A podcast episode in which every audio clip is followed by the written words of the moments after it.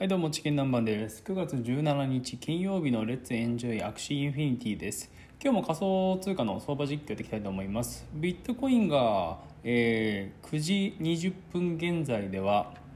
えー、524万6420円。イーサリアムが、えー、3575円。SLP が9.78円。AXS が7389円になっております。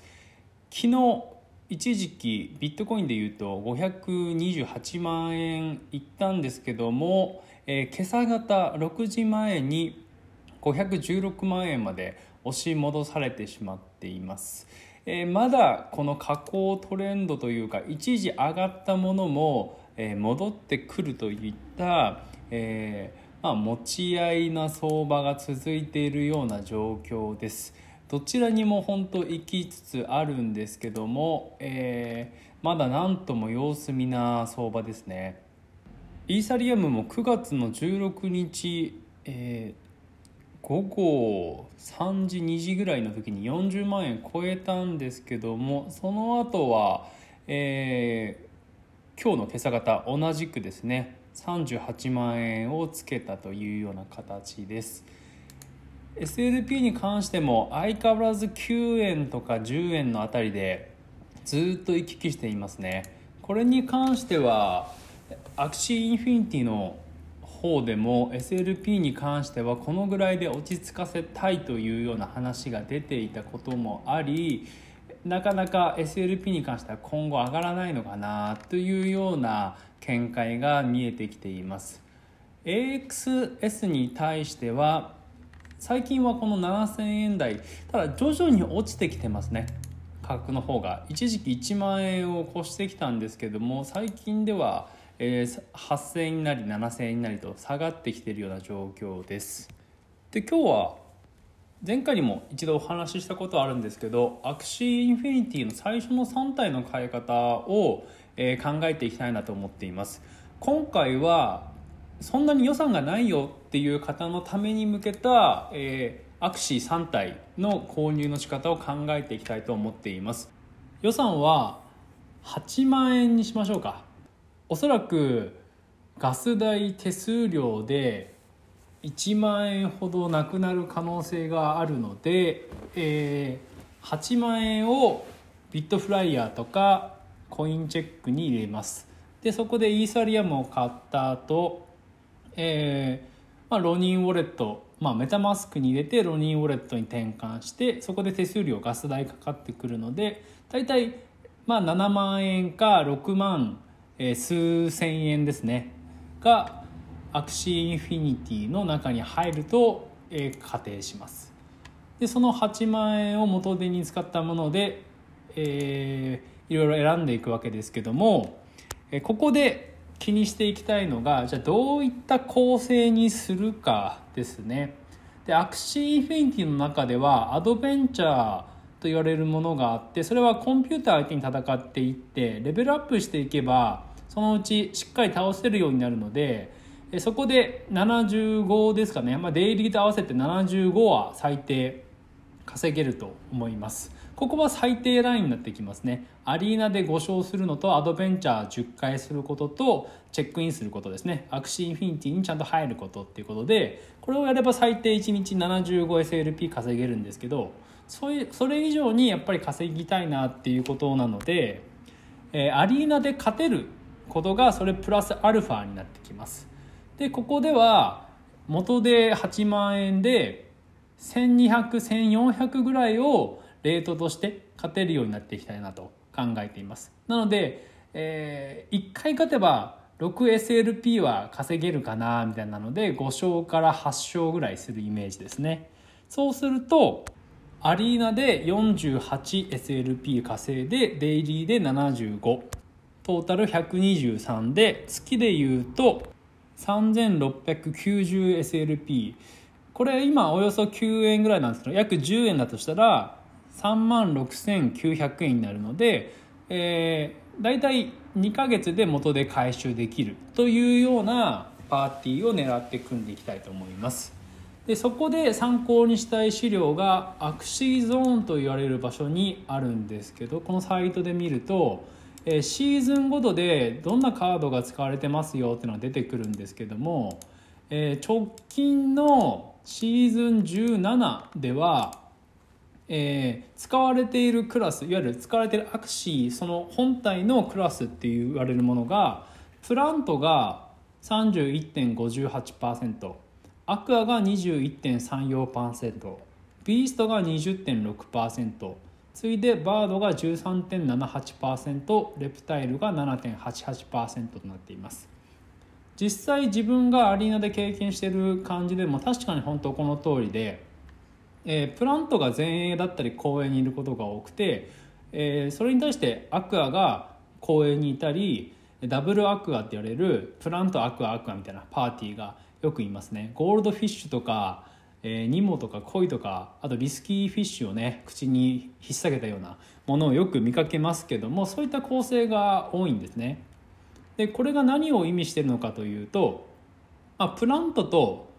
アクアを倒せる、えー、構成にしていくと、まあ、大体半分ぐらい勝てるんじゃないかというようなことが想定できます。このプラントの31.58%アクアの21.34%足すと全体の50%以上になるんですね。で次いでのビーストとバードなんですけどもここのカード自体がクラスの特性として体力 HP がやや低いんですね。なのでプラントを倒せるような火力があれば、まあ、これに対しても少しはこう、まあ、ダメージ与えれることできるのかなと思うのでそれより厄介なのはこのアクアですね。でアクアにしっかりキッカードを持ちつつもプラントを倒せる破壊力を持っていく。これが鍵になってきます。ただそんなバッチリなものが低価格帯で揃えることはできないので、えそれを目安にしたほどほどのものをこのマーケットプレイスから探していきたいなと思います。まずは前衛ですね。壁役タンカーになるプラント。を選びます、えー、まずはマーケットプレイスからプラントを設定しただしていただくとたくさん出てきます。で買えるアクシの価格は0.044いわゆるこれ1万8000円とか7000円ぐらいから買えますね。ただこれはちょっと使えそうにないのでその少し下にある0.045のこれどうですかね。あー、まあそんなに強くないんですけどこれシリアスが入ってますね。選ぶ基準としては、えー、エネルギー回復系が1個あること。例えばシリアスだと他のカードと組み合わせて相手のエネルギーを1個奪うことができます。他にもキャロットハンマーって言われるものでシールドが壊れた時に1個エネルギーゲイン、えー、コットンテール。これビーストのやつですけど、えー、これは普通に1エネルギーゲットみたいなのがありますね。あとリーフバグですね、え、バグのカードなんですけど、えー、プラントのカードと組み合わせてコンボで使うと1エネルギーゲットできる。えー、他にも2問もありますね。他のカードと合わせると1エネルギーゲット。こういったものを使っていくといいですね。対アクアに特化したものであればじょうろの形したウォータリング缶って言われるものがあります。これは相手のアクシーがアクアの場合アクアカードを切ってきた場合そのカード1枚につき1エネルギーゲットということで本当アクアだけのパーティーとかダブルアクアのパーティーでガンガンこの前衛のプラントを攻撃してきた場合はもうエネルギーがガッポガッポと稼ぎ放題になるというようなこれはもう対アクアとしてはもうすごいですね。そういったものをまああるカードを選びつつも低価格でで頭をこうサボテンとかいいですね。サボテンは一番最後にアタックすると攻撃力120%パワーアップってことでもともと110のカードなんですけどこれが130とかね、まあ、110120とか効くようになるんでこれもいいですね。でそういったものを選んでいきます。シールドもありつつエネルギーゲインある。か攻撃力もありつつエネルギーゲインできる。そういったものを選んでいきたいなと思います、えー、例えば参考にしてみようかなと思うので今探してみると例えばこれですね。えークラスはもちろんプラントでパーツとしては、えー、バックにトリフェザー。これはデバフの相手に2回アタックですね。35の10の防御力。でシリアス。これ3030ですね。で他のカードと組み合わせると1エネルギーを相手から奪うことができる。でサボテンですね。これが120%一番最後の場合一番最後にアタックした場合120%パーアップで攻撃力110のディフェンス20でテールがネギですね。ネギのアタック力は60でディフェンス80、まあ、ディフェンスそこそこありながらこれ特殊効果として遠隔の攻撃を相手から封じることができると。まあ満点ではないんですけども60点70点の合格点を狙っていくみたいなイメージですね。ちなみにこのアクシーは0.048イーサリアムで価格としては172.55ドルなのでおよそ1万9000円ぐらいですね。では次中英を見てみたいと思います、えー、ビーストとアクアが選択肢にあってビーストは体力ないんですけど攻撃力がすごくあるので対プラント前衛を破壊していくってイメージですね。アクアの場合はえ攻撃力はもちろんなんですけどやっぱり機動力スピードですね。相手よりも先にアタックしてでそれでプラントとか中衛を倒していくっていうところで攻撃力重視して見ていきたいと思います。今ビーストとアクアを見てみると一番安いところで0.045イーサですね。でこの中から良さげなのを見てみたいと思います。これビースト面白いんじゃないですかね。えー、 Ronin Imp Nut Cracker Serious ですね。これいいですね。えー、 Ronin Imp はね割とテンプレにもしっかり Nut Cracker にもねそれに Serious が入っちゃったよっていうパターンですね。まあちょっと残念ではあるんですけど、まあ、これでも結構面白いかなとは買ってみても面白いかなと思いますけどね。説明すると浪人は3枚のカードと合わせるとクリティカルが出るというカードでシリアスはさっき言った通り、えー、3030でエネルギー相手から1個奪うよってやつですね、えー、浪人はこのクリティカル出た場合150ぐらい、えー、相手にアタックすることできますね。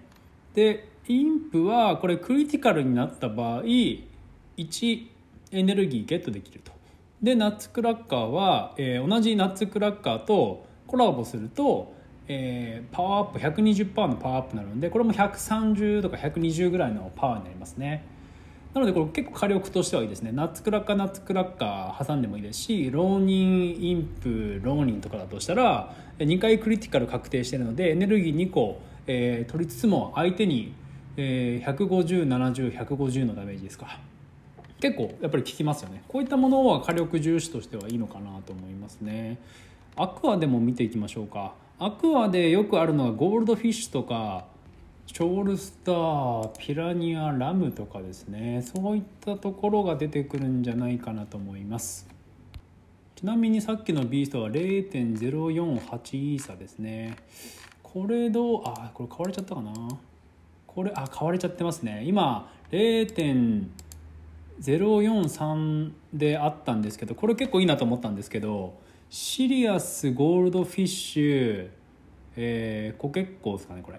あの鶏のやつ。濃いですね。これあのこの鶏のやつがゼロエネルギーでディフェンス40なんですけどパワーアップさせるんですね。でアタックプラス1なんで20%パワーアップになるんですね。でプラスゴールドフィッシュがこれ110の20、えー、攻撃を受けた場合その分スピードアップしますよ。1個受けると20、えー、20%パワーアップ。2個受けると40%パワーアップですかね。で大体これ受けた場合攻撃受けた場合は次のターン一番最初にアタックできるっていうのがありますね。でその後はシリアスがこれあって後ろにバックっていうかテールですか。に恋がありますね。恋もアタックした時に、えー、プラス20%、まあ、スピードに乗ってくると。でこれも110の30でこのコケコッコがある上にゴールドフィッシュと恋があるとその分パワーアップしますよね。やっぱりこういったものを合わせ技でやっていくといいのかなと。これ売れちゃいましたね。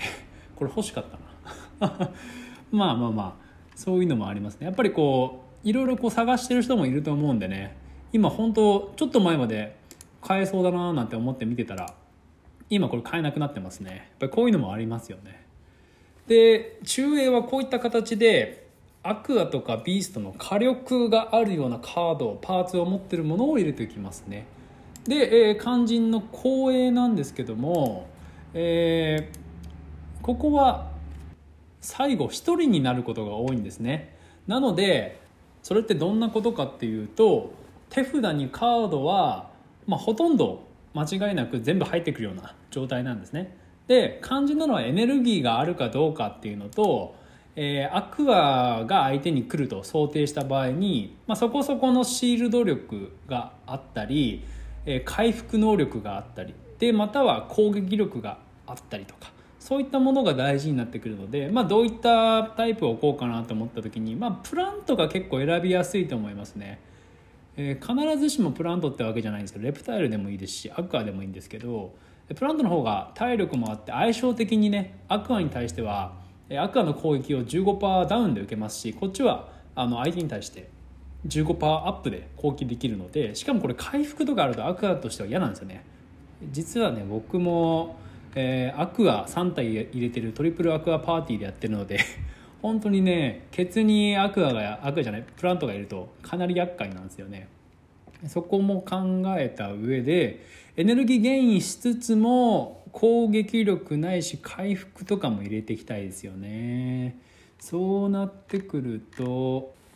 っとこれ面白いの見つけましたね。えっ、ー、とパーツクラスはもちろんプラントですね。で持ってるパーツとしてはしいたけシリアスローズバットでポストファイトです。これは結構回復が多いですね。背中のしいたけが0の4040 40のディフェンスしかないんですけど 120HP 回復します。でシリアスが3030で相手から1エネルギースティールします。合わせ技ですねコンボですね。でローズバットが攻撃力0のディフェンス40でこれも120しいたけと同じですねローズバッターとしいたけ、こんなに回復させる必要ないと思うんですけどただこれ極めつけがですねポストファイトってやるゼロコストで120の攻撃があるやつがあります。でこれすごいゼロコストで120ってすごいんですけどただこれあの悪い面として30%のダメージを自分に受けるんですね。ただそこをこのしいたけとローズバットで回復するというような合わせ技コンボ技ができるってことですね。なので例えばですけど、えー、これの30%これ多分500そうですね8あるんで580あるんでえー、これの30%結構食らいますけど120アタックしてしいたけで回復120アタックしてしいたけで回復みたいなこういうねコンボで合わせるとまあうん全回復まではいかないですけど相手も傷つけつつ回復してエネルギーもチャージできるみたいなことが想定できますね。これも、えー、あこれ0.09イーサリアムですか。320なんでこれちょっと高いですね。3万5000円ぐらい。そんないかないかな。なってますね。ちょっとこれパーツ変えてみましょうか。シリアス外しましょう。えー、で見てみるとあれこれさっき話したプラントもしかしたらこれ0.045で最初見てたのにこれオーナー0.09に変えましたね。今チャートを見てたらその0.045の列にいるのに0.09ですね。これ変えましたね。やっぱりこれいいですもんね。なるほど。あそういうのあるんですね。なんかすごい偶然がさっきから重なってるっていうような状況ですね。これ結構ねやっぱり使えると思いますよ。買っとけばねいいんでしょうけど。まああとはこれもプラントですね。これ価格0.046これ、えー、1万8000円ぐらいですね。でこれは、えー、トリフェザーでシリアスでサボテンのビーストのこれハレっていうんですかね。えー、これアタックした時確かこれドローできるんですよねカードね。最初にアタックした場合カードを引くってカードですけどプラントなんでちょっとこれ最初にアタックできるか分かんないですけどただ1エネルギーに対して120の攻撃力でディフェンス30ですね。これ結構ね攻撃力としていいんじゃないですかね。でサボテンが一番最後にアタックした場合110の20でこれシリアスが入ってるんで相手から1エネルギーゲット。でトリフェザーが相手でデバフかかってた場合まあないでしょうね。自分のカードにデバフないんで。えー、まあこれはただゼロコストなんでまあ他のとエネルギーない時に合わせれるかな。35の10なんで。35だって結構ね地味に効きますから。ただこれこの組み合わせだと他のプラントよりはスピードピュアじゃないんでバードが入ってるんで速いんでもしかしたらこれプラント同士になった場合このハレー意外と効き目あるかもしれないですね。カード1枚ドローは。うん結構面白いかもしれないですね。といった具合に意外と探してみると面白いカードがあるので逆にこういうゴミ漁りじゃないんですけどいろんなこう一番安い価格帯から探していくのも一つの戦略としてありだと思います。やっぱり予算が少ない方とかスカラーを安い価格帯で選んでいくってなった時にじゃあどういったところを抑えていくのかっていうのは、まあ、同じだと思うんですよね。アリーナで勝てるメンバーを選んでいくっていうのが大事になってくると思うのでこういった編成がおすすめかなと。今あの現在でっとね僕の方でやってみてこれがいいんじゃないかなと思っているところです。やっぱり最初 Axie Infinity をやる上で、まあ、仮想通貨っていうのもあるんですけどイーサリアムに変えるのがやっぱり怖いっていう人もいると思うんですよね。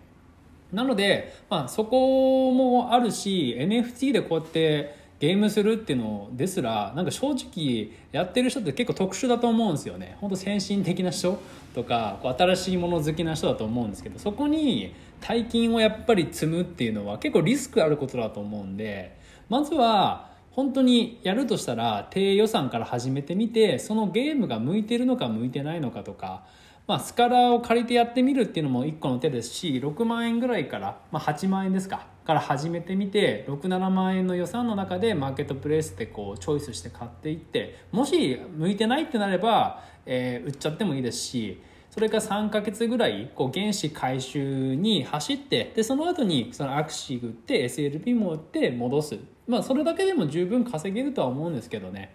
そういった感じでねこれ遊んで稼ぐっていうゲームなのでいろんな楽しみ方があると思うんですけどまずやってみないことには始まらないのでプレイヤーとして最初スタートする上で本当安い価格帯で始めてみるっていうのも本当全然リスクヘッジとしてはありだと思います。でそこで向いてるなと思ったら、まあ、浮いてる分の予算プラスで、まあ、5万円でも10万円でも30万円でも追加してみてもいいと思いますし自分で逆にスカラーさんを雇うってなった時に同じようなこういう形でねあの低コストでかけてみるっていうのもいいと思います。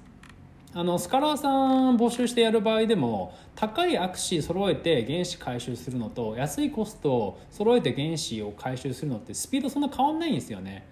なので正直どっちから始めてもいいと個人的には思っていて必ずしも強いパーティーを集めて強い、えー、スカラーさんで稼いでもらうっていうのも1個の手ですけど全然そんなにね当てにしないで、まあ、そもそも予算がないので自分のできる範囲からスカラーさん集めて、まあ、ある意味こう不労所得完全な不労所得ではないんですけどもそういったビジネスの仕組みを作っていくってことも全然ありだと思うので、えこういったね握手選びも参考にしてみてください。はい、今回は以上です。